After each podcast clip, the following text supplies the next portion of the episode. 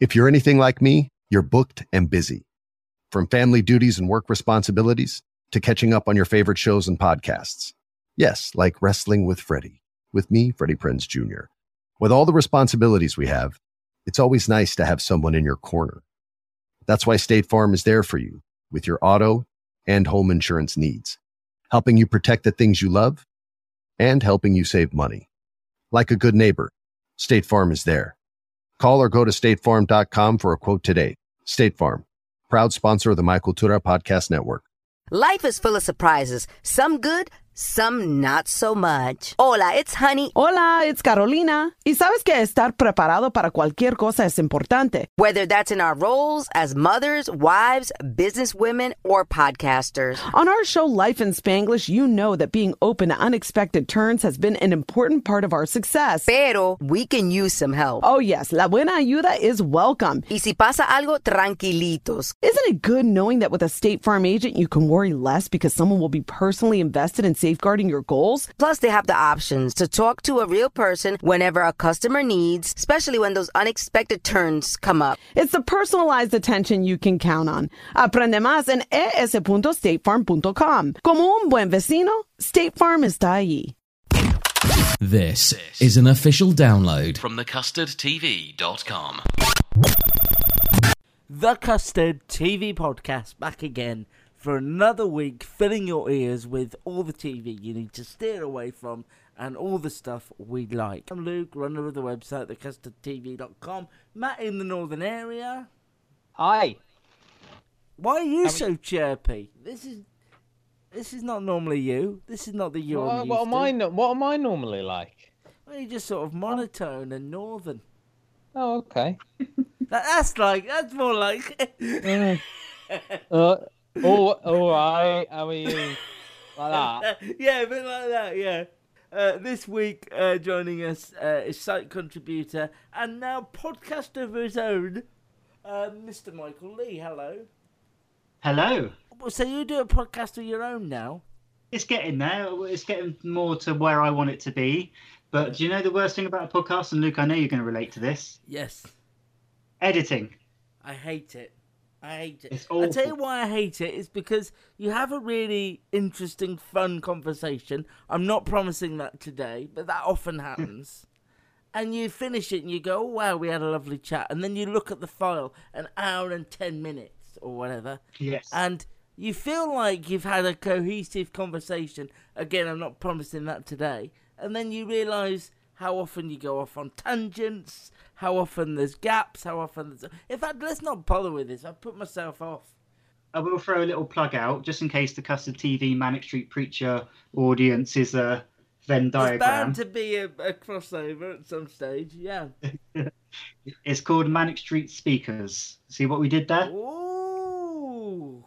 So, is it all Manic Street Preachers based? What's the concept? Uh, it's basically, yeah, we discuss songs or tours they've been on or like new material. It's just geeky and nerdy and. Well, as long as it's My not girlfriend- too niche, that's all right then. And my girlfriend constantly says, "How can you talk about Manic Street Preachers for like an hour?" I'm like, "Mate, I could talk about them for thirty years. What you on about?"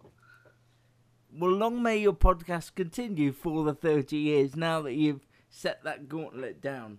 Where can people find it if they want to listen to it? Uh, it's on the usual places: Spotify, Acast, uh, Apple Music, that kind of thing. So it's a new thing on the podcast, Michael, where it only started the last time we spoke to our last guest when I said, What's the most exciting thing or interesting thing that's happened to you of late? And you, before we even started recording, you let us in a little bit into the wonders of your life at the moment. I've been battling with slug juice. Yes.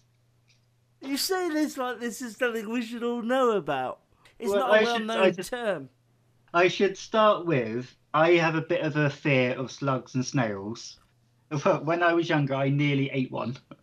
I was eating a bowl of cereal. Uh, I was looking down at the spoon that I was about to put in my mouth, and there was a slug with his little eyes looking up at me in the spoon. Oh. So I've had a bit of a thing about slugs and snails since, and, and then I thought I was pregnant. I was thought I had like loads of Oh, loads of snails, snails in me, and I thought I was going to give birth to loads of snails. I was young. Basically, we've been sorting out the outhouse today. I call it the utility room. My girlfriend calls it the outhouse because she's Now- posh. Now, what does that mean? Is it in the home or not in the home? It's it's in the home. That's why I don't call it an outhouse. Yeah. It's basically where we have a tumble dryer, just like excess stuff, where we put the dog food and all that she's kind of right. thing. Matt, is she right? That's the utility room, surely. Yeah. th- Well, no. Michael says it's a utility room. Yeah, but It's his she good. calls- It's his girlfriend who's calling it outhouse. Well, we Yeah. we yeah, can't. you, never- you're not paying attention to what he's saying. You're There's, there's, saying a, there's, a, there's a lot going on, Matt. I'm just trying to keep up. No, Mi- Michael, Michael's right. It's a Yeah. utility room It's because a it's, connected utility to the room. house. Yeah. Is it just off your kitchen as well? It is, Yeah. yes. so it's definitely Yeah, a it's a utility room. room. Is it where the dog's bed is? Uh, no, no, we're not cruel. Come So on, hang now. on. it's cold out there. Why is it cold if it's just off the kitchen? It should be at the It's same. just cold because our end of the house, where the kitchen and the utility room is, there's no radiator. Hmm. So If there's just- no radiators in it, then that is going to be colder, Luke. So we we've been sorting out the utility room, and basically because we live in an old house, it's about hundred years old. It's basically little nooks and crannies where slugs can get in in wet weather like this. So I had a, I had a, a suitcase with basically loads of slug trails on it, and I went to put my hand in a bag where we put like keep the dog's toys and a bit of his food and stuff, and there was a big fat dead slug, and I just freaked out like a five year old child. And I can't stand them. Just go so what like. about what about the juice though? Um, I had to scrub it off. I was given a brush. I didn't want to do this job. I had to scrub it off with a little brush, which apparently is is designed for these things. So I had to. I took a picture of, of the suitcase. It was disgusting. So that, there you go. That's my life. Luke and Matt. This could be a podcast. A podcast. Don't you have to be some sort of whiz kid to do those? Uh, definitely not. Anyone with a computer can make one. Talking telly. Use your ears and trust them. This is the Custard TV podcast Yes, that would entertain me briefly. from thecustardtv.com. So on the podcast this week, couple of shows to talk about. Netflix has a new drama, if you can call it that, Behind Her Eyes. BBC One is uh, Timmy is uh, releasing Jed Mercurio's first show from his production company, not from him. It's called Bloodlands. It started on Sunday. Unforgotten is back for its long-awaited fourth series, and because it's all finished on the telly, the three of us are going to talk about It's a Sin on Channel 4 and HBO Max in its entirety, so that because it's all been on now, we can spoil it, we can talk about the intricacies of the plot and everything we enjoyed about it. Um, first of all, though, Michael, before we get to that, I've seen a lot of people say about one of the shows we're going to talk about. It's completely bonkers. It's objectively awful, but I couldn't stop watching it. Do you have There's that no way to speak about Unforgotten. Come well, on. no, we'll get to Unforgotten. Do, do, do you have that mechanism in you? Do you enjoy bonkers stuff? I would normally say no, but I remember watching The Stranger last year or whenever it was out, and I did kind of binge watch it because it was so ludicrous. But it's if it's ludicrous and entertaining, I think you can go along with it. If it's ludicrous and boring, that's a different matter. And I, I, I- I think we should go give on to behind her eyes, really, if we if we're starting with this discussion. Oh, how did you know it was that, Matt? because you know just brilliant like that not an awful lot happened in this first episode so No. simona brown's character louise she's a single mum she works uh, half a week as a receptionist i'm guessing it's like a therapist's office Yeah. we see her getting out to go for a night out with a It's friend a psycholo- It's a psychiatrist's office. Yeah. psychiatrist's office okay. We see her getting dressed up to go out with a friend first night on the town in a while. Friend stands her up. She decides to leave when she realizes her friend isn't coming and knocks straight into a very attractive man david played by tom bateman. They start having a conversation. Uh, they leave the the bar together have a bit of a smooch realize it's wrong and then don't you just know it? It turns out he's her new uh, employer, her new boss, the new th- uh, psychiatrist at the office. Um, but they decide just to keep things amiable. Uh, we're also introduced to David's wife, Adele. They've got a intriguing relationship, quite cold at sometimes. There, there's something in her past. We see a, a, flashback with with Adele where she's in what seems like an asylum or an institution or something like that.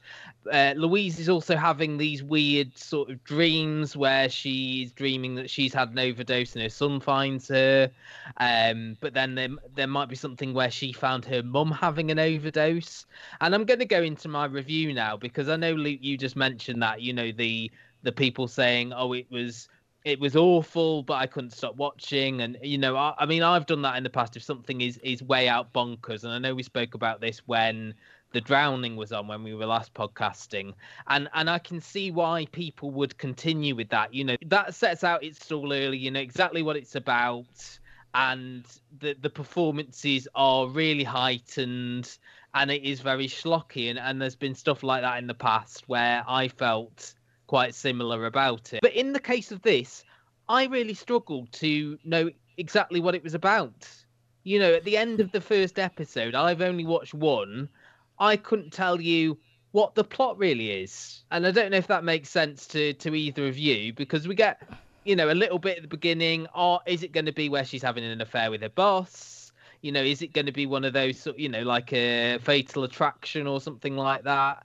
You know, he's he's a married man, but then it sort of shifts to, oh, is it about this this relationship, this marriage? You know, Louise is is set up as the the the main character to start off with, uh, but then she disappears for about ten minutes halfway through, so we can focus on Adele and David. And the big cliffhanger to bring us back at the end of the first episode is, oh, Louise and Adele have met for the first time, and they're going for a coffee. Well, the thing is, I think Netflix doesn't need to worry about cliffhanger endings because it just assumes you're going to watch the next one. Well, they assumed wrong. They assumed wrong. um, let me just say that all I knew about this going for going forward before watching it was that it was a hugely divisive uh, novel that ha- uh, developed the hashtag WTF that ending, and so I had to look up the ending after I'd seen the episode because, like you, that first episode, if you're completely new to the material, as I'm guessing the trio of us are, it doesn't really tell you a lot. It doesn't really explore the world. It doesn't tell you who these people really are. It doesn't tell you of anything going forward. There are no real hooks in that first episode. The dialogue I have a complete issue with. Eve Hewson as Adele is good, but she's also very peculiar. It's a shame because I love Eve Hewson in The Knick uh, a couple of years ago that we never reviewed on the podcast, and I keep waiting for her to get the breakout role that she deserves, and unfortunately, again, this isn't it.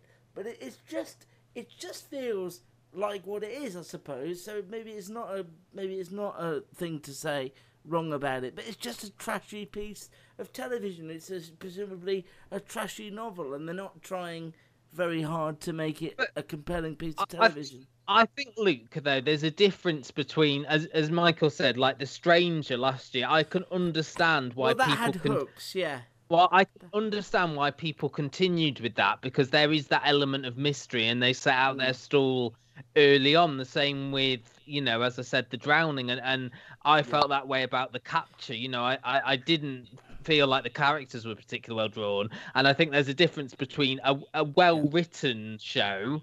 Like I suppose we're going to talk about Unforgotten in a bit, and a, and a show that's got a good story and keeps you Yeah. hooked, despite the fact that that. it's despite the fact that it's got and, and i know you struggle with these where the dialogue's quite trite the characters don't feel realistic that's when you struggle but and Yeah. I, I don't mind that from time to time but this didn't even have that it almost felt like the scenes were all out of order it didn't like add up or anything The Just only nothing thing nothing the only sense. the only thing I will say is having read what the ending is, I Hmm. do understand why it's like that. But that's no they don't you want they don't want they do don't that. want you to do that, do Yeah. they? They want you to watch it as a six piece drama. So that that's not in its defense either, but it was just so clunky, so disorientating, not a fun experience at all. Didn't draw me in. Very trite, as you say, very po faced. Even the, and I hate this term, although it's acceptable term, the meet cute between them was just so clumsy and done a million times before and a million times better in other things. Literally clumsy. Yes, literally, Butterfingers. I, ju- I just I couldn't get on with it as you might expect. It had everything about it that I just dislike and disrespect in a piece of dramatic television. And when I read what the ending was, it was 100% not for me. And I would urge anyone to find out what that ending is because you will not believe what the ending. You will. People read the book and were so invested in the book and got to the end of it and could not believe where this story goes. You will not. I cannot tell you how bonkers it goes, and it is not the story you you thought you were watching in that first episode. I, uh, you just have to Google it yourself. It's bonkers. Here's the thing: if the intrigue is better than the story being told, then why bother with the story? Because they're setting up lots of things. They're trying to say they've got a dark past. They're trying to say this relationship, this affair is interesting. I don't know why it's interesting, but apparently it's interesting. But it's very slow. I, I'd heard a lot of things about this saying, oh, yes, it is bonkers. Yes, it's tacky. It's quite, you know, in your face. So I expected something more energetic and a bit more pulpy. But it's so slow. It uh, is tedious even if they'd had like a full blown affair, do you know what I mean? In this first episode, if they'd met during work and then had another hookup, then it would be. But they they'd met, kissed a little bit, regretted it, and then nothing else happened. Yeah, I think they're hinting at there's a possessive nature to. Apologise, I can't remember the character's names. The, the Scottish guy, David. And he could be the one with the dark past, and she got sent down for it. I am or so she, desperate to tell you what the ending is. Or, or she, or she's done something wrong. But to me, it just felt like a really even worse version of Fifty Shades of Grey because th- those two leads even look a bit like Jamie Dornan and Dakota Johnson. There's even that kind of those bad actors came straight to mind, didn't they? That was Yeah. interesting. Not a second's hesitation on Jamie Dornan and Dakota Johnson. You've seen that film a couple of times. I've been forced to watch it. But you are absolutely right what you're saying, yeah. but Even if we take out my thing about believability, take that out because not, it doesn't apply to all shows as much as I would love it to. So sit that down, ignore that. There's just no chemistry and no hooks here. No, I don't know the. I don't know the ending. I know uh, from what I've heard there is a really mad ending. I'd, I'd known that going into watching it. Yeah. I was getting some supernatural vibes watching it. There's an uneasy or unrealistic feeling about it. Uh, Did that did that make you want to move? Did, did you make make you want to persist because you want to get to that ending, however ridiculous? I don't know, but no, but it's kind of like I say, the intrigue that it's a ridiculous ending, kind of.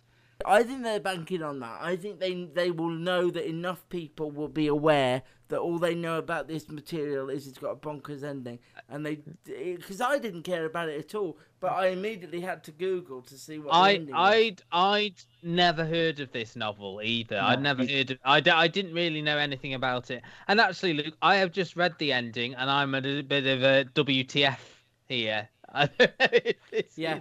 is- Yeah, yeah. From what I'm reading right now, yeah. you wouldn't get any of that from that first episode, No. and I still it still doesn't make sense why it was placed in that order or anything like that. It just does.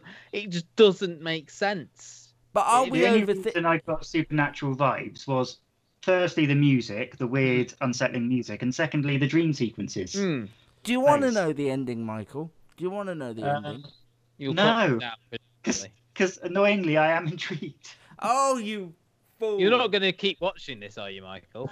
I probably will because I'm an idiot. Oh, Oh, you Michael. Are an idiot. you are. C- please send in that link with the ending in, and then tell, No, no, read that. no. Oh God, you are an Because it- idiot. Because that's not fair, and if he wants to watch it, he shouldn't be, you know, bullied He into not should. watching it. If I Um, thought he was going to watch it, I wouldn't have invited him on. I just felt like, why do we care about this relationship with these people having an affair? First and foremost, that I, that's the overriding feeling I got when I the first episode ending. What does it matter? I know there's going to be some weird thing with the wife, and they formed a friendship, uncertain friendship. Mm-hmm. But is that any relevance to what go goes on at the end? It's something to do with a ghost. I'm going to go with a ghost. No, no. Mm, well, okay, no. Okay, um, if you want, to, if if like Michael, you are a complete idiot, then you can binge all of Netflix, but all all of it now on Netflix. I do wonder whether we're wrong to look at these Netflix shows on an episodic basis because I think they expect their their viewers, their subscribers, to view their shows in one big lump, pretty much. Because as you say, that episode, if that was on you ever heard the phrase, the more things change, the more things stay the same? And while we love the excitement of new things, it's also nice to have the reliability of something constant. Hey, it's Wilmer Valderrama, and when it comes to insurance, State Farm is a good neighbor you can count on. Solo llama a tu agente. Another way State Farm helps is by supporting the creators and storytellers of the My Cultura Podcast Network family. Con la ayuda de State Farm, estamos ayudando y asegurándonos de que nuestras voces sean escuchadas. Como un buen vecino, State Farm está ahí. Aprende más en es.statefarm.com. We started our company, Girls Who Do Interiors, before we even graduated design school. And we turned to Chase for Business to build along with us. They had everything from banking to payment acceptance to credit cards all in one place. And with the Chase mobile app, our business is wherever we are. It's made for business owners who build to inspire. Learn more at chaseforbusiness.com. Make more of what's yours. Real customers compensated. Chase mobile app is available for select mobile devices. Message and data rates may apply. JPMorgan Chase Bank and a member FDIC. TV, there'd be absolutely no reason to come back based upon that. There'd be no, if it had ad breaks, there'd be no reason to come back after the first ad break. So I think they just, they're just hoping that enough, the word will get round that this has got a bonkers ending that somebody like Michael's going to waste five hours of his life now getting to, and that'll be enough to hook people. Because I did feel compelled to look up that ending, as Matt has just done. So in that respect, it works. But as a as an as a first hour or forty five minutes, whatever it is, it's disappointing. It's dull. Yeah, I didn't enjoy it at all. Behind Her Eyes on Netflix is ultimately, when Michael gets to the end, is a waste of time. but oh god, okay, that's on Netflix now. I feel like actually what happened there is you talked yourself round at the end.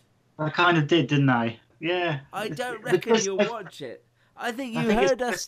people are saying it's such a mad ending that I kind of want to get there. But Google you see, it. I mean, I think I, you know, I hadn't read that at all. You know, what I had read was, oh, it's so bonkers, but I want to get, you know, people were hooked in by the first episode. That's how I read it anyway. Uh, but obviously, it's just one of those things where people ha- have knowledge of this being such a, yeah. a crazy novel. But just as you say, based on one episode, not having Netflix just automatically play you the next episode straight away as you say, if this was on the telly, you wouldn't you wouldn't want to continue with it. You'd be like, what no. the what the hell was that? What what yeah. did I just watch? The majority of people who've enjoyed it, they know it's bad. They know that the dialogue's bad. They know the characters are bad. They know the performances aren't that good. But they're still compelled, and I can't I can't understand why you would watch something that you know is bad but I have done that in the past, and I think you know if you are hooked something in... like cheat, for example, you did it with cheat. Yeah, you? yeah, yeah, yeah. I mean, but that was that was it's an easy watch. It's something that it it is intriguing because what's the connection between these characters? Why?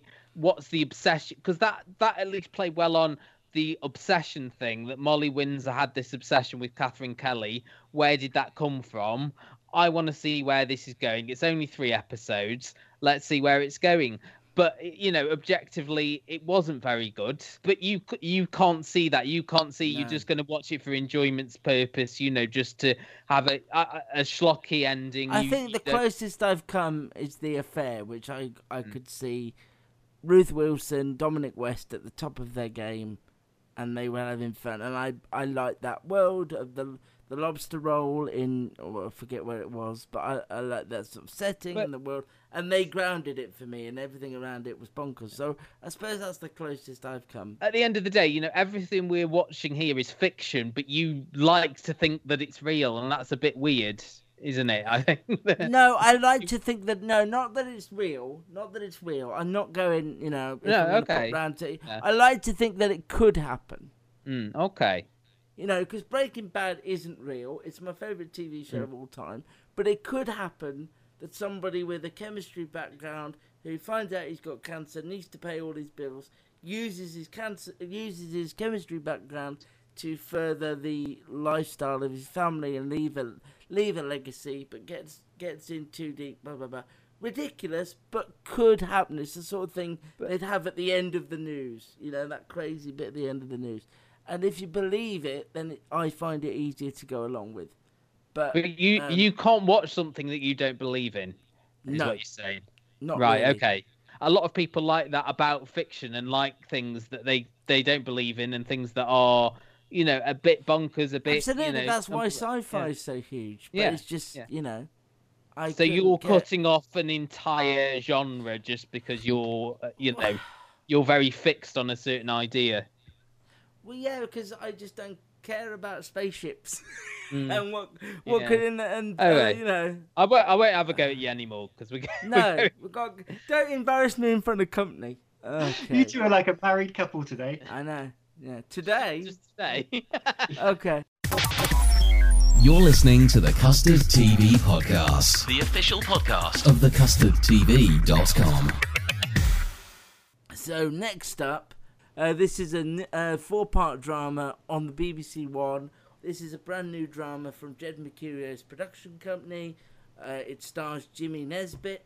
It starts off with a car being pulled out of a lock, uh, and the owner's been kidnapped. And DCI Tom Brannick, played by Jimmy Nesbitt, recognizes the calling card of an assassin killer that he worked on 20 years previously called Goliath while he was a serving police officer, he was in charge of this Goliath case, which was uh, brutal murders and even resulted in the death of his own wife. And so, when this killer appears to resurface again, it opens up new wounds for uh, James Nesbitt's character Tom, and he struggles to find closure and even hides that he recognizes the calling card, which is a postcard that he finds uh, from his new work colleagues. It's also set in Northern Ireland, so there's a lot of talk about the troubles and the religions there and how conflicted they still are. And yeah, I watched this a long time ago. Uh, so, Michael, what did you think of the first ep of, of Bloodlands? I will get out the way the things I didn't like about it first. Uh, the very grey tone. I was watching on my laptop and I kept on trying to put the the adju- color adjustment up because it's so grey. It's Uh, the Northern ve- Ireland. Yeah, true. The very shaky camera. I think in in the sense that I know it's not a Jed Mercurio show, but early Line of Duty was a bit too shaky for me. Yeah, yeah. Uh, James Nesbitt's gritty BAFTA face. But generally, I think this had a lot of positives. I know, like some people were criticizing it, but I think a lot happened in this first episode. They they set up what happened in the past. They're setting up where it's going in the future. They used all the characters well. Like for example, like D.S. McGovern actually asking him what was going on. For, they used that for exposition really well, rather than him like almost talking to the camera, going, "Well, this happened, and then that in that year, and now I'm going to do that." They used her as that foil, and I think that's really good. It had kind of weird, like moments of humor in as well, like their relationship was kind of very abrupt, and she had asked, like, "Are you hiding something from me?" And he just goes, "Yes, get back to work," and little things like that I kind of liked. Um, yeah, I, I generally came out of it quite positive. Will you be watching on, considering you've got to find time for this and Behind Her Eyes? well, because this is weekly, you see, I'll, I'll finish behind Ah. the right. You see, I say, yeah, you'll race through Behind Her Eyes. That's what you'll be doing as soon as we hang up from this podcast. then you'll have plenty of time to do Bloodlands. That's true. I disagree with almost all of your points. Where you thought that that expositional dialogue was really used correctly and used well to sort of have him tell the story to her. For me, it just seemed as if they were barraging us with a load of expositional stuff that we didn't know, and they were trying to catch us up, and it didn't feel, uh, didn't feel authentic to me. I also think that it, it, it moved at quite a slow pace for me in, in terms of it's only got the four episodes, it's got four hours to use and I really struggled. I have to be honest. Matt often says this, and it it doesn't happen for me very often, but it did take me two sittings to watch this because, as you say, with the color palette, it's quite dour. It's it, James Nesbitt is acting his socks off, but. It, it, I'm almost too aware that that's what he's doing. He's, he, I love James Nesbitt. I've always loved him. I think he's incredibly underrated. But here it was if you'd have told me that I was reviewing the new series of Murphy's Law, I would have gone, yeah, that's fine. Feels like an episode of Murphy's Law. It didn't feel anything new, anything fresh, and I just felt like I could feel all the twists and turns coming. Um, so I was slightly disappointed because Jed Mercurio, although he's not involved in the writing, he has sort of guided this new writer and we are accustomed to expecting from him these big shocks, these big twists and turns, and it was more of a generic, normal hour of television where you could imagine that you were watching it long, long ago. It didn't. It hasn't stuck with me. I didn't remember the characters' names particularly. I th- I just thought it was fine, but nothing that I'll remember next week when I go. Oh, what's on Sundays on BBC One? Oh yeah, Bloodlands is still on. I I just didn't connect with it enough.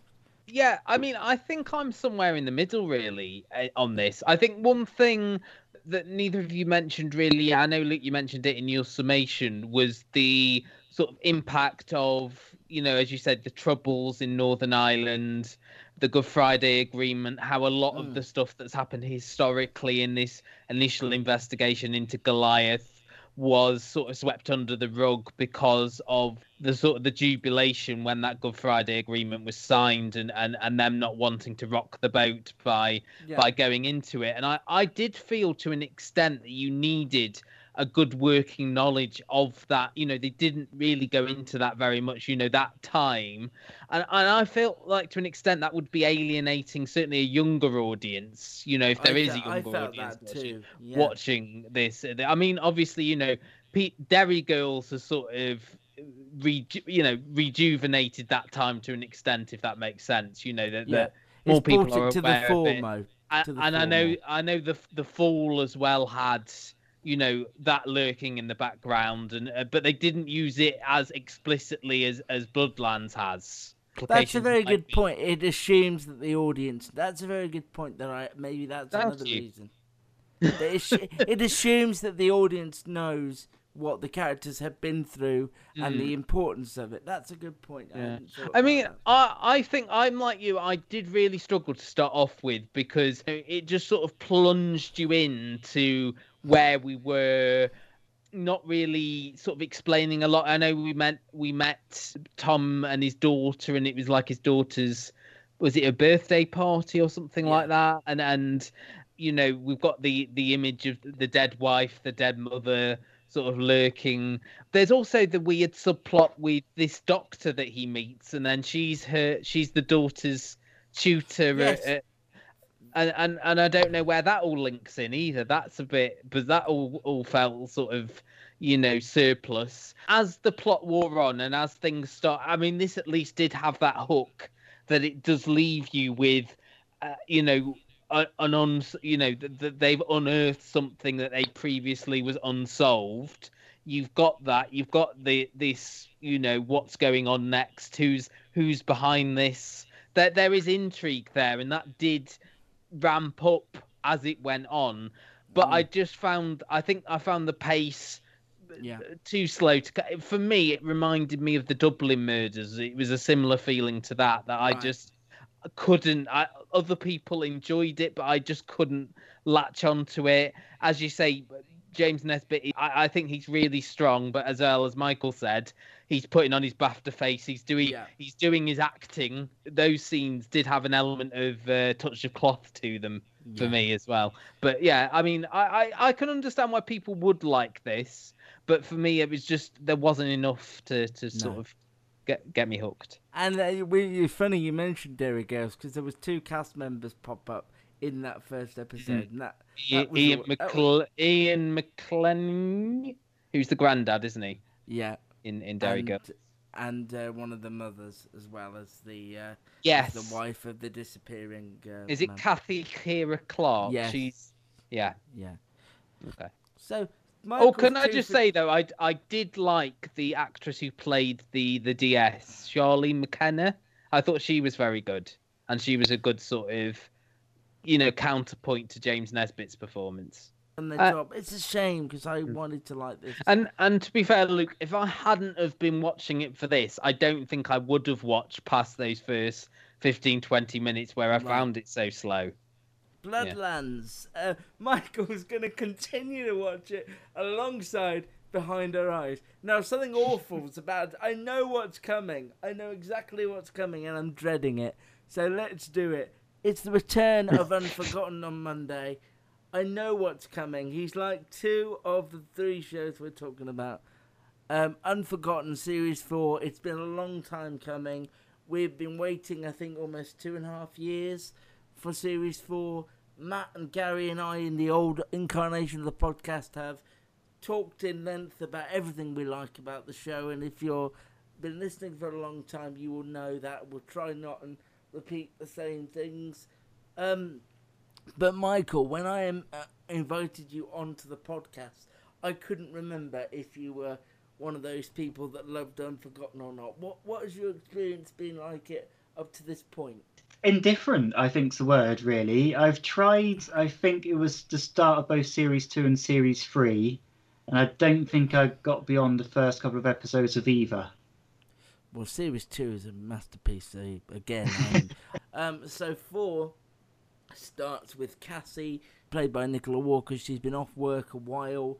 Uh, her father uh, has developed early onset uh, dementia. It's really affecting him badly. It's causing him to forget things and to be ratty uh, with those around him, and she's struggling with that. She's also struggling with the fact that you might remember that the last series they actually caught a serial killer. That was the end result of series three. So she's been off work. She's not long away from her 30 years in the police and collecting a full pension. She goes to her boss and asks for this time away, and he says, Well, not really. So she says, Well, if I've got to come back, I may as well come back and do what I always do work with Sunny, uh, aka Sanjeev Bhaskar, and the team and uncover a crime from years gone by. Um, so in previous series, we've had a man in a suitcase, we've had uh, a man under a motorway, and in this series, it starts with half a man in a discarded fridge that somebody has taken out of a house of a guy who's uh, had a heart attack and died all of a sudden. In his house was a fridge that they find in a scrapyard, and inside it, uh, a man with uh, no arms, no head. So basically, the torso and an arm, I think, of this gentleman. Uh, and then, as Unforgotten works, alongside this police investigation, we meet a group of seemingly unconnected people uh, going about their everyday lives. So we've got Susan Lynch uh, and Sheila Hancock as this mother and daughter.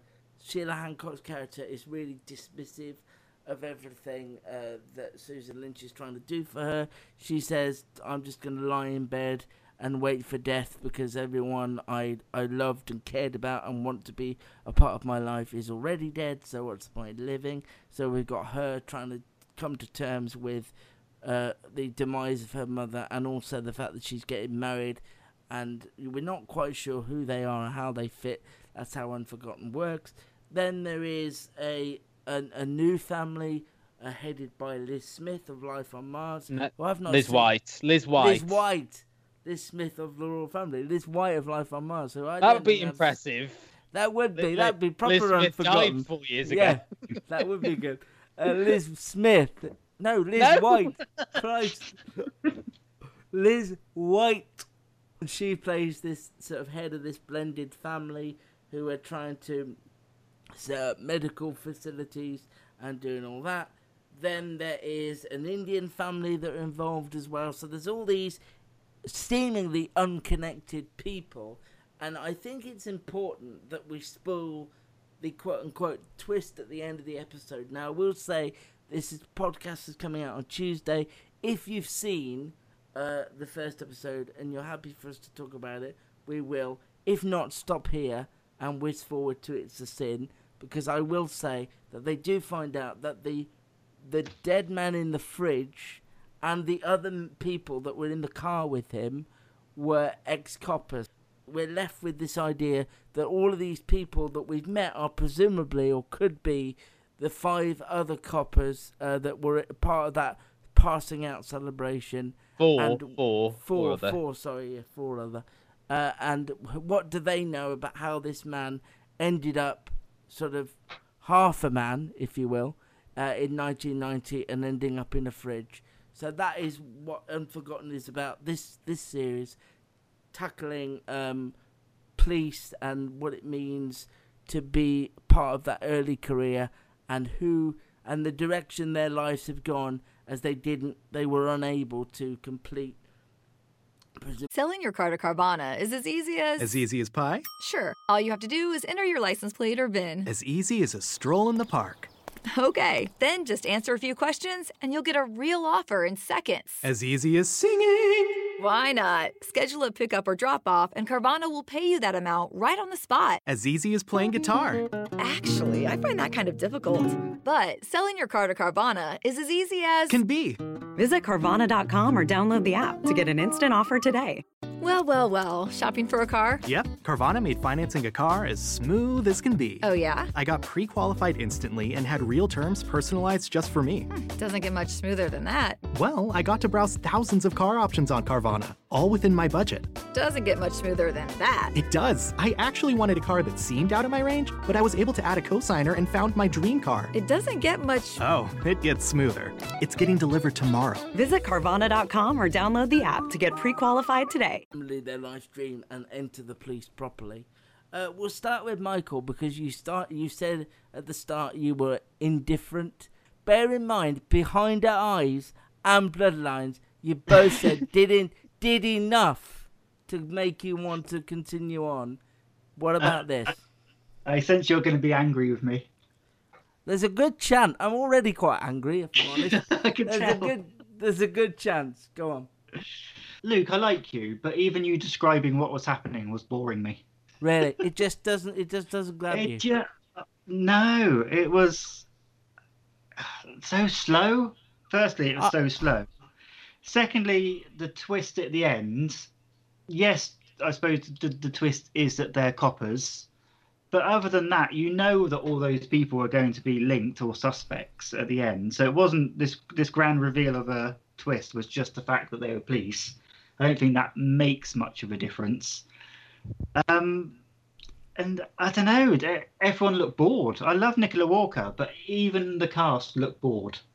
Matt, how do you feel about Unforgotten? I get where I- I- Michael's coming fair- from. To be fair, I do too. because I, I think to an extent to enjoy this you have to have that relationship with the characters i think you know Yeah. for me it felt a bit like a warm hug i forgot how much i enjoyed the theme tune Um, our initial i think we liked it in the fir- certainly in the first series and into the second series is that the the, the characters of cassie and sunny you know didn't have their own storylines really. You know it was all about them as coppers. That team who i still like who are i, I feel are very sort of believable as these sort of career coppers. The last series where she did act unprofessionally towards the Alex Jennings character, as you say, who was a serial killer. And this and this first episode was a lot more story about her, whereas in previous series the focus would have been this man in the freezer and these other four characters. Again, as Michael said, you know, you do ha- you do know where it's going now that these four characters are going to be connected. I mean, again. I, what I liked about series one is that they all had a connection to the victim, but they weren't connected to each other. Whereas subsequent right, series, yeah. there's been much more of a connection between the four characters who Hmm. are linked to to the victim, to the deceased. But I I, I did like it. I, you know, it did compel me, and and I, I you know, whereas the other two se- the other two shows, especially Bloodlands, I really struggled with. I felt this this worked at, at quite a pace. I think some of the secondary characters were more intriguing than others. I I, I think That's often um, the case, I find. yeah, I, I, I- and I think you know, for example, I struggled with Susan Lynch. I think I found her character a little bit off-putting, uh, but I think maybe that's the point. I think as well, it's interesting that they're all sort of scattered across places. I did enjoy say, seeing Southall on screen because I, I that's where I did uh, some of my teacher training, so that was quite quite nice to see that again.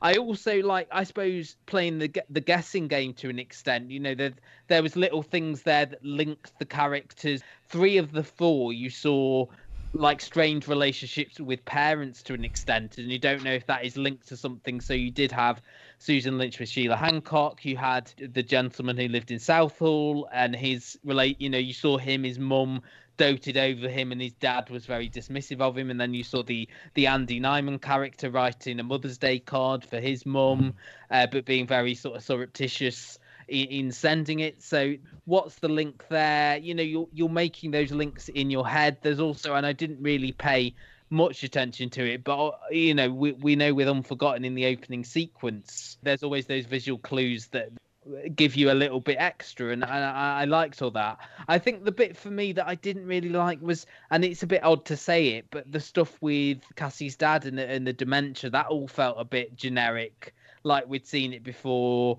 Uh, and and it just felt like everything was piling on top of cassie in this series. And i i just felt i think the the initial joy of this program was that the, the coppers were just Mm. you know normal people. I know obviously you, we need that extra and we've been through this journey with them and we understand why they are like they are now. But i i, I think it almost feels like there's too much focus on cassie even though we love nicola walker I, w- I would agree with you only because I, I loved those sort of heart to heart scenes that Peter Egan and Nicola Walker Mm. would have as father and daughter, and now those have been cruelly stripped away uh, because they've got this dementia plot and he's more violent towards her, speaks his mind, is properly vicious in his language, and I did.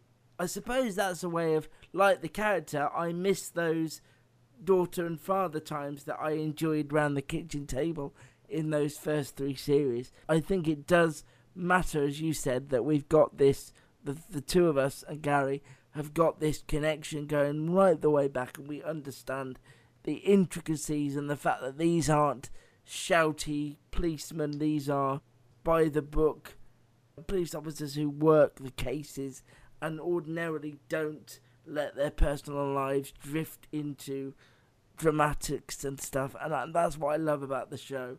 And I'm hoping that that will get get more and more the case as we go on.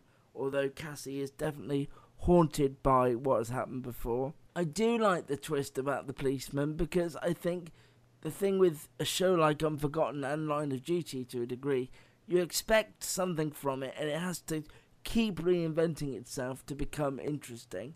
And I do trust Chris Lang because he takes his time with these things. For me, it wasn't plodding. For me, it was a great episode of Unforgotten. I think the problem for me is I've met the same brick wall that I've had when I've tried Unforgiven before. Is that You might be watching the wrong show if you're watching Unforgiven. it's it's it's very safe. It's very formulaic. You kind of know where it's going. It's very dare I say you you alluded it to it earlier. It's very ITV. But it's not formulaic. It's the the process is perhaps feels formulaic, but the storytelling isn't formulaic. I I wouldn't say based on prior series that you ever quite know where where Unforgotten is going in terms of the outcome. Every reveal it's had, especially that series two reveal, which I thought was quite intricately done. properly stunning. Yeah, I- properly stunning. Uh, the, the show has sort of changed or has sort of you know the the expectations of the series have changed every time. And I, I, I think it's wrong to say that because I think, as you say, like Chris Lang always pulls something surprising out of the bag in each mm. each of these series. The, the I suppose the problem though, if you're just watching the first one, the first episode of each series will always be a body being discovered and meeting people who are either connected to it or not because of the way the series is structured. That is the way every ep- every first episode of a show is going to be. Monday nights, Unforgotten Series 4. We'd love to hear from you. Drop us an email CustardTVReviews at gmail.com. Let's all agree that It's a Sin is a good show. Can we agree on that at least? No, it's rubbish. Oh, God. I'm joking. So, w- we spoke about this a few weeks ago, uh, but we could only talk about episode one as it aired. And this has had a strange thing that I think is every channel's dream is that it all went up as so many of these shows do on the all four platform. You could binge it all after the Friday night. But what has happened is loads of people like me have done that and then subsequently come back and watched it on a Friday night because it is that damn good and you want to revisit these characters. You want to remember them. You want to be in their lives for a bit longer. You want to experience it communally. And that is what every channel strives for is to have that bingeability and also that built-in audience coming back and nine times out of ten that doesn't pan out the way they want but it's a sin being an absolute masterpiece and an essential piece of television drama just happens to have that magic ingredient um how quickly did you watch them michael I watched it all in one day. Wa- and that was how long ago Uh, I think it was the weekend it came out, two or three weeks. Uh, well, about a month ago, I think it was. and you have you you're a doctor who fan right i think or I? Ah, iffy, iffy. I'm, I'm, I'm not. A, no, not a big fanboy. So, so what is your? But you loved years and years, didn't you? From, from Loved years and years, and, and actually, I think there's weirdly some parallels between years and years and this in terms of the way the time elapses.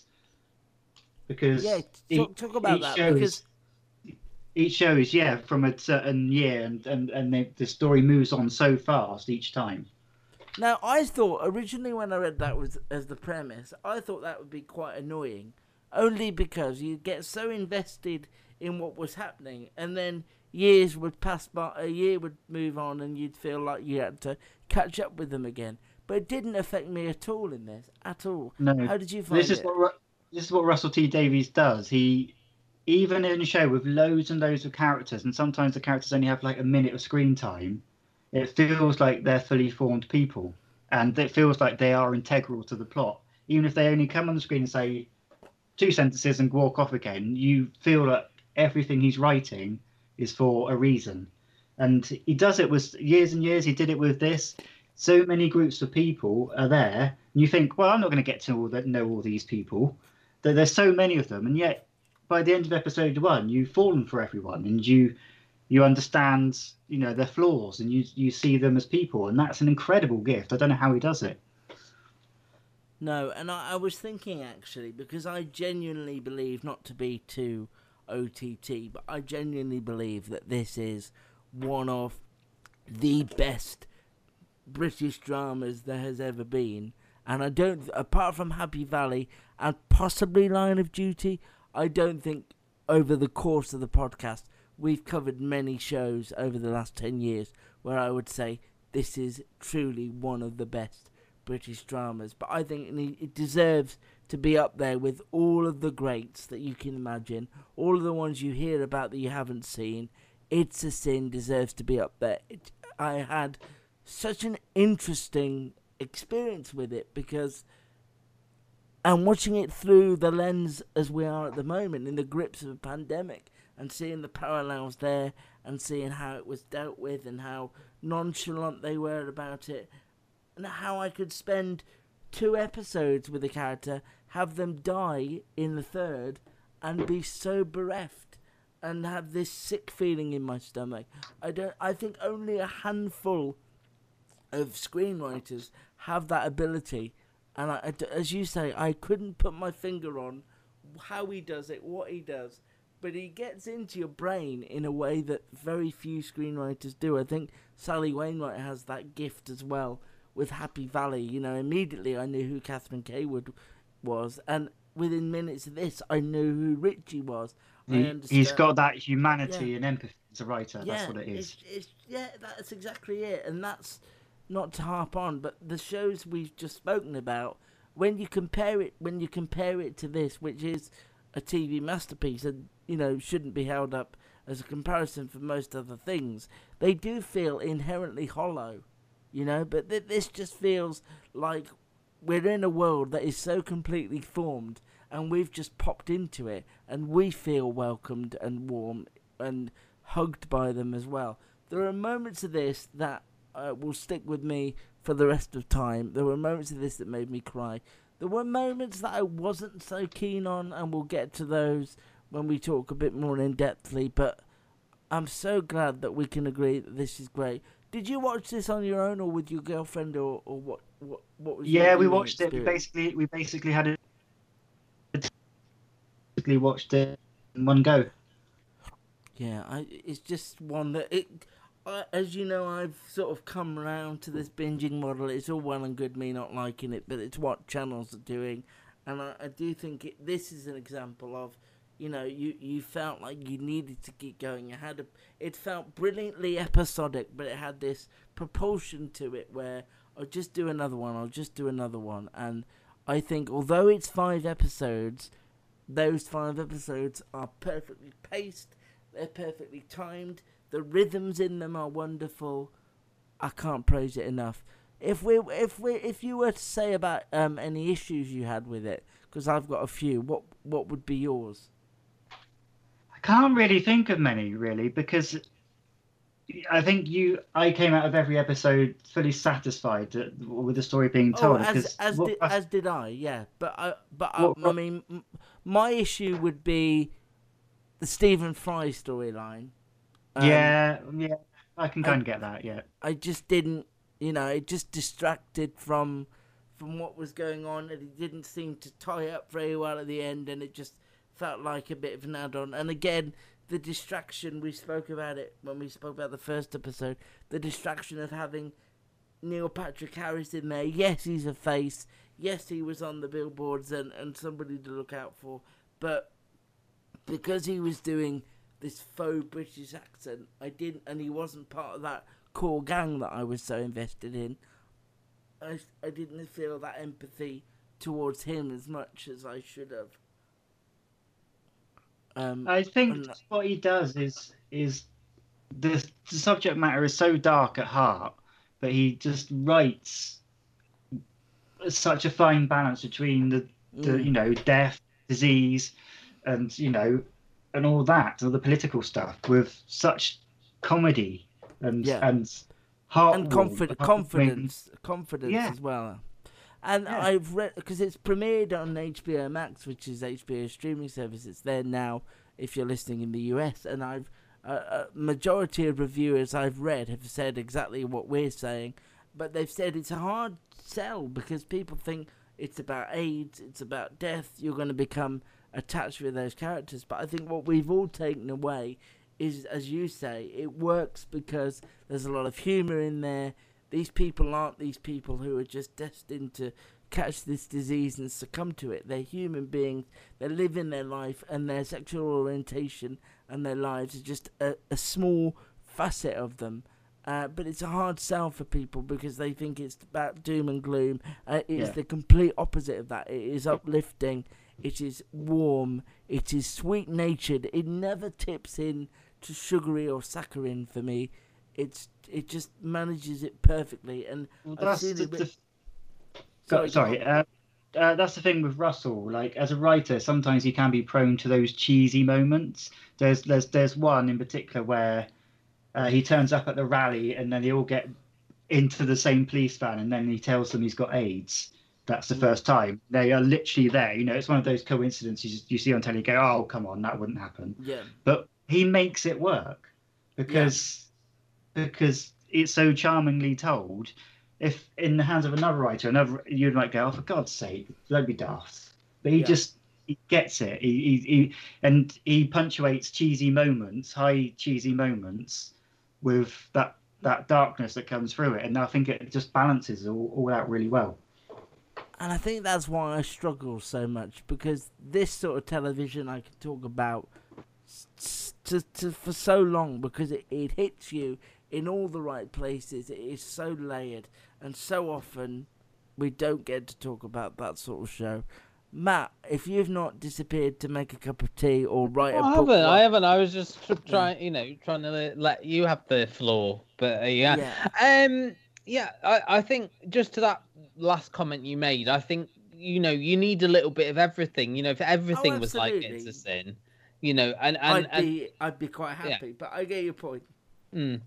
But it's it's because we don't get a series like this all the time that it makes them more special. And you, you know, you need the procedurals, you need the bonkers stuff, and then you've got the stuff that has got this element of real life of um you know pers- personal projects to it and Yeah. uh, you know reading around it you know the, russell t Davies wanted a lot you know he wanted the eight episodes. He shopped it around a lot of channels turned him down. It was only when there was a change to the guard at channel 4 that they agreed to pick it up. They wanted it to be a 4 he agreed to a 5 i think you can see that to an extent. I think especially i, I felt Roscoe really got shortchanged. You know, you Mm. mentioned the Stephen Fry stuff, and that seemed to dominate his story through the middle part of the series. Um, well, you know, the, the, you didn't uh, when we when we reviewed the first episode, we didn't see what had happened between him being kicked out of, of home and, and ending up at uh, you know at the at the bar. You just it just went you, you missed it went from A to C without having that B bit in the middle, and I felt a lot, possibly a lot of Roscoe's story ended up on the cutting room floor when he had to to sort of leave these episodes. Selling your car to Carvana is as easy as. As easy as pie? Sure. All you have to do is enter your license plate or VIN. As easy as a stroll in the park. Okay, then just answer a few questions and you'll get a real offer in seconds. As easy as singing. Why not? Schedule a pickup or drop off, and Carvana will pay you that amount right on the spot. As easy as playing guitar. Actually, I find that kind of difficult. But selling your car to Carvana is as easy as. Can be. Visit Carvana.com or download the app to get an instant offer today. Well, well, well. Shopping for a car? Yep, Carvana made financing a car as smooth as can be. Oh, yeah? I got pre qualified instantly and had real terms personalized just for me. Hmm, doesn't get much smoother than that. Well, I got to browse thousands of car options on Carvana, all within my budget. Doesn't get much smoother than that. It does. I actually wanted a car that seemed out of my range, but I was able to add a cosigner and found my dream car. It doesn't get much. Oh, it gets smoother. It's getting delivered tomorrow. Visit Carvana.com or download the app to get pre qualified today. Episodes. But no, I mean I agree with both of you. You know, I I, I watched it. It start you know it started on the Friday. Obviously, you know we want I I wanted to wait until the Saturday till we'd finished speaking about it to to go on, and I'd finished it on the Wednesday.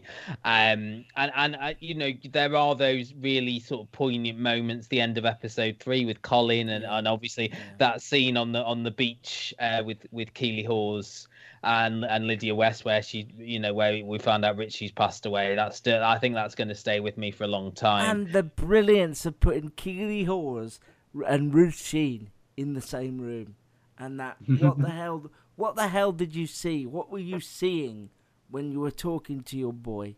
I Mm. just think that was just that scene was so brilliant. And amazing. you know, we we mentioned these these big stars turning up to do, you know, whether it's the Neil Patrick Harris or a Stephen Fry, but it's the you know like the the powerful actors who will turn up. Like Ruth Sheen turned up for that one scene. Uh, Gary Lewis was in a couple of you know scenes in that episode as as um, Gloria's dad. You know, there, there there's uh, you know the the big names who will make an impression. People have heard of them, but then there's these character actors that you will recognize and will just deliver that that sort of punch in the one scene. And and, it's just the the ensemble of those you know those five residents of the pink palace and and, and their chemistry. And, and and you believed in that friendship that you know even though we'd only been watching them for five hours that they'd been together for 10 years and you know, I, you know, I, I just felt like I'd like to have seen so much more, and, and uh, it's a shame that we've been deprived of that because people were so uncomfortable with putting this on because of the subject matter and feeling like it wouldn't reach a mainstream audience. That seems to be the reluctance in the story that I've been reading that the the major channels felt, oh, well, you know, this won't appeal to to a large, um, you know, a large viewership, and it, it's just sort of coincidence that it has come along at the same time as you know we are going through this it was pandemic. supposed at the to be moment. off in, on in November, not you know November last year. They held it back and held it Mm. back and ended up in January. I also saw, uh, probably in the same article you've read, or maybe not, but I saw that some channels turned him down because they felt the story had been told before, and that people would say, "Oh, we know all about the AIDS crisis and we know what happened." Uh, But as somebody who's been watching TV almost exclusively uh, their entire lives, I can say I have never seen this story that I have pretty much lived through. Okay, my memory when it started is is virtually nothing, but I, you know, my first proper feeling about it was Freddie Mercury in the '90s, being a Queen fan. But um, I can honestly say that it hasn't, you know, been shown on television to this degree, and to to Uh, focus it around a group of people, and then also you know have them experience it and be dismissive of it and be unsure of what they're dealing with and how can a virus know your sexuality and all that sort of stuff, and I found it all amazing the parallels between what we're living in now, but also amazing that I've lived through something that's had such an impact on humanity and that I hadn't seen it up until this point dramatized in this way. Yeah, and I think what Russell does, and I think I he's alluded to it in an interview. He says he didn't want like the sex to be seedy. He didn't want it to be like down the alleyways in the dark or something. He wanted it to be like celebration and joyous because these were young people having fun. And what what what it draws on is firstly their cynicism, like you say, and uh, about a virus targeting gay people and all that. But it just a lot of it is about public perception. You know, the parents, uh, Keeley Hawes and Shaun Dooley, their treatment of him and their the way they've made him, repre- you know, try to repress him and and put him down, made But him who he Also, the fact that he he'd made it as an actor, and he he himself didn't want to admit that because it would stop him getting work, it would affect him in his career. So there was even a stigma and a prejudice within themselves in a way. It it's a, such a I- cleverly I- done I- thing. Yeah, I think we when they say we've seen things like this before, I think I think you know we've seen me and you, Luke, have have, have watched two series of Pose, and I think in, in Pose though it's already a thing. You know, eight Yeah. that community knows about AIDS. They're getting tested regularly. They've got loved ones passing away from it. It is a looming spectre in that community. I think you you mentioned Freddie Mercury. I was having this conversation with people in the office who had seen it, and and I think mo- the the sort of the first mainstream exposure to HIV and AIDS for a lot of people was Mark Fowler in EastEnders. Um, that was the first time I think that it had been talked about in a mainstream program that you know millions of people watched on on a daily basis. But I think the thing with it's a Sin which I haven't seen done before is that it's slowly moving in. It's that you know it it, it, it goes from a a small article in the back pages of a newspaper in the first episode to there being a documentary about it on BBC One. You know that hmm. that no, not even medical professionals quite knowing how to deal with it at first, and obviously you know that that's where the allusions to, to COVID come in. But I think the it being the start of the the the, The the, birth of it, crisis, really. the birth of it, and and you know the skepticism over these groups meeting in the gay bar to to sort of fight it and and there's that gr- brilliant scene with Richie where he's talking about you know how people are saying it's spreading all the conspiracy theories that it's just it is I don't think we'd seen that that No. slant on it before I think uh, certainly in a in a drama I do And wonder also- whether whether it's resonating more because what we're living through as well.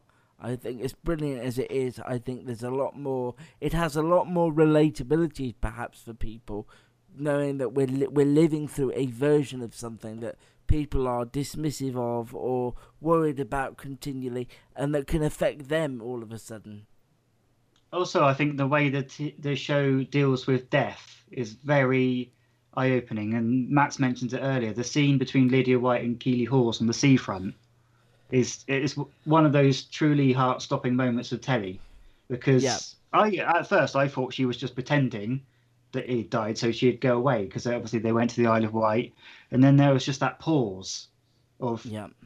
of and then Lydia White walks away and then comes back and just says the truth that she needed to hear, and it's just like the way that, the way his death happened off camera, and it was just oh he's died he died yesterday, and then it just silence. It's just I wonder how you felt because um, that is a brilliant scene, and I would say as great as as uh, Ollie Alexander is in that finale and Lydia West, it is Keeley Hawes' performance that I remember in that Yeah. finale.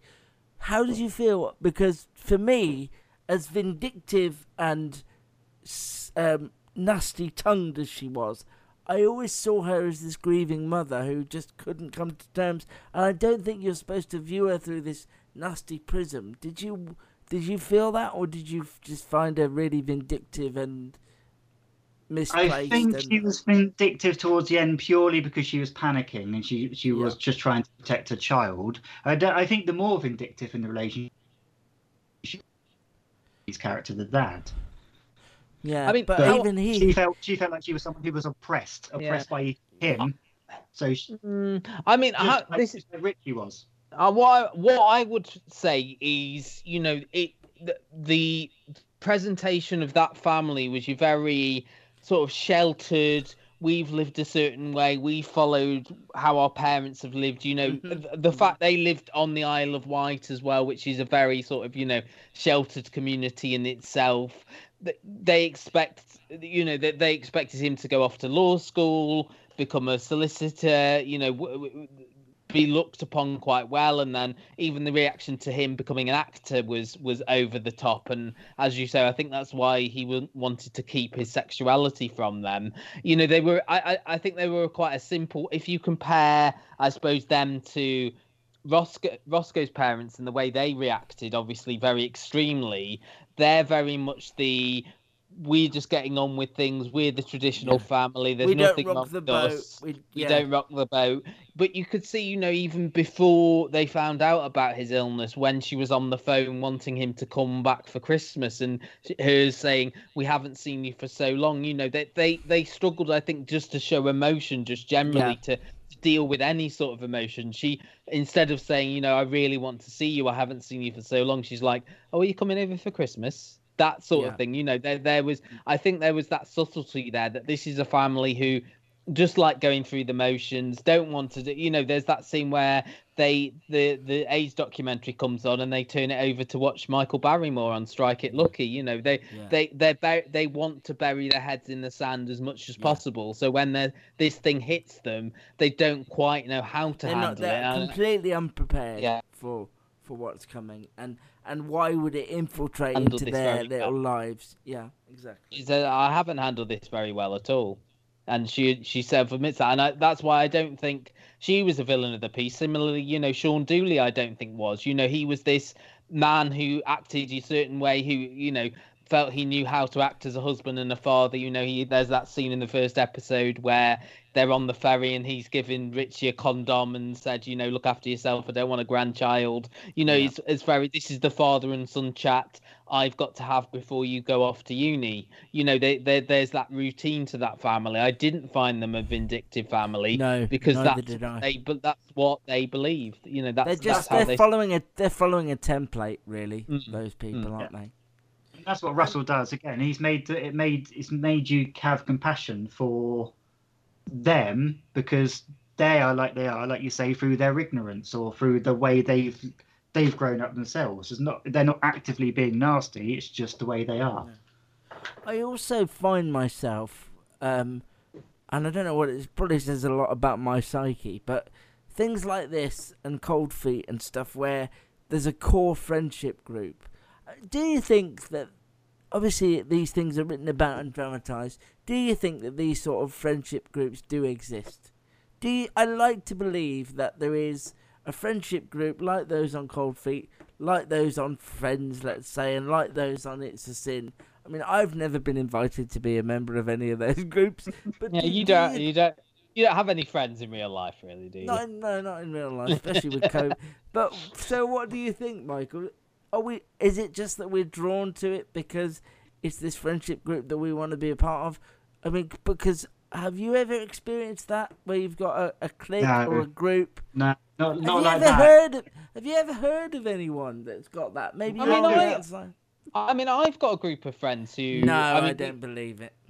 we, I mean, we're not as close as, like, say, the Cold Feets or the Friends, but you know, it, there was a long time where we would go out every Thursday night together. You know, we were, you know, for years and years and years. Um, That's you know, we'd all we'd all gone to, you know, we we've drifted a little bit. I think recently, as you do when you when you get older. But you know, when we were all in our twenties, we you know we would see each other at least once a week. So yeah, I mean, the, I I I I was part of one of those groups. So Uh, yes. see, he wins again. What this has done is made me revisit Cucumber because finally it is back on all four after being off for ages, and I've wanted to rewatch it for ages.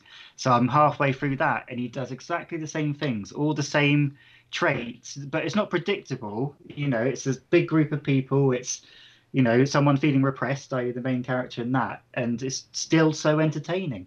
The interesting thing about Cucumber was uh, we reviewed it in 2013 when it went on, and I don't think it had a great impression on us. But I wonder whether that was sort of done as a big.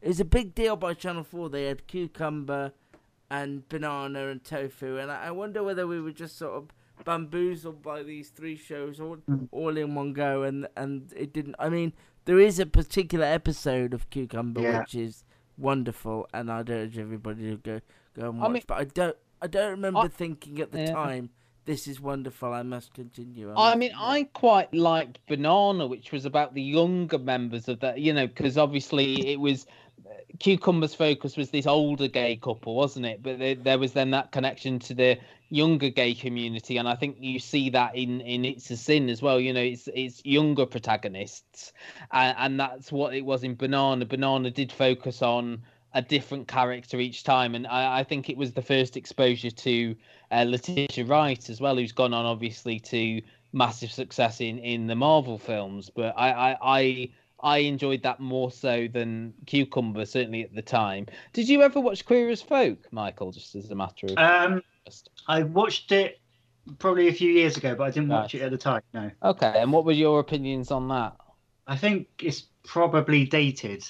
That's Yeah. not the fault. That's not the fault of anyone. It's just one of those things. You can still see like the traits of what Russell's doing. I mm. would agree with you. I revisited it, I think last year or the year before, and it's still the revolutionary thing that mm. people talk about, but we're just so we're just it's not shocking and some of the performances I mean Charlie Hunnam who has gone on to success in the US just cannot act for Toffee and he's very young and he's he's front and center here but it's just not a very I- compelling performance. I think this will hopefully overtake Queer as Folk when you talk about sort of quote unquote, you know, gay television, if that's even a thing that it shouldn't be. But this should overtake Queer as Folk, I think, on the mountain of great British drama. I And I think, you know, we've got a lot more acceptance in the last 21, 22 years, whereas, you know, when Queer as Folk came out, a lot of people dismissed it straight away. Um, and I think it was a risk. Uh, I heard Russell speaking recently when he's promoting It's a Sin that it was a risk for the three actors who were part of it to take part in it in the first place. And, you know, certainly two of the three of them, Charlie Hunnam and um, Aidan Gillen, have gone on to big success in, in American TV series. Um, but yeah, I, I remember it being on at the time and it being a little bit of a of a taboo subject and a bit of a taboo show. I think I was would have been 15, 16 when it was on originally, and, and remember it be remember it being a thing. And uh, and you know it was a shock to see that level of of sex scenes, you know, gay sex scenes on a mainstream channel. Um, so so yeah, and I uh, but I think now we've got this acceptance. It's a lot more in the mainstream, and uh, again, I mean, we've got young performers here in their first series, but it works a lot more, I think, and the chemistry's there a lot more. Definitely. If for some reason you have not yet sat down to It's a Sin, please do it. What are you doing? Don't I mean let Michael crack on with Bloodlands and behind this behind her eyes. You crack on with It's a Sin, please. Um, that is it for the podcast this week. Anyone want to guess? I've got how much I've got to edit. An hour and twenty-eight minutes. Good luck. Thank you. Um, you can Most of that's gold, though. To be fair. most of it's Michael going on about behind her eyes. So a lot of that's not going to make it in. And even this conversation, I'll probably take out. So why I started it, I've no idea. Um, you can find us online at the website thecustardtv.com. You can find the podcast at Custard TV Pod on Twitter and all your podcast apps like Acast, Spotify, Apple Podcast, all those places.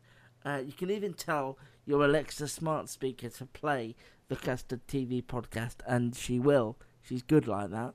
Um, also, you can find me on Twitter at Luke Matt at Matt's TV Bites, and Michael can be found podcasting about the Manic Street Preachers. Mention your podcast again as a bit of a It's link. called Manic Street Speakers. And how often does it come out? Uh, whenever I can get time. Bit like this I mean- podcast at the moment. I mean, you really should have called it a design for Mike. Let's be honest, but you know. Oh. I've maybe I could do that as a subheading. Yeah. No, no, Matt owns that now. you have to pay Matt every time that you use that now. Okay, um, and you, where can you be found on Twitter if people want to follow you? If people want to Um, talk to you about that ending of Behind Her Eyes when they get there. Yeah, no spoilers. Um, Yekim underscore Mikey. Just Yekim is Mikey backwards. Just, you know. You've made life it's- hard for yourself unnecessarily there. Okay, thank you ever so much for joining us. We'll be back soon. This has been the Custard TV Podcast. Yeah. Rate and review us wherever you find us. Search The Custard TV on YouTube, iTunes, and Facebook. Selling your car to Carvana is as easy as. As easy as pie? Sure. All you have to do is enter your license plate or VIN. As easy as a stroll in the park. Okay, then just answer a few questions and you'll get a real offer in seconds. As easy as singing. Why not? Schedule a pickup or drop off, and Carvana will pay you that amount right on the spot. As easy as playing guitar. Actually, I find that kind of difficult. But selling your car to Carvana is as easy as. Can be. Visit Carvana.com or download the app to get an instant offer today.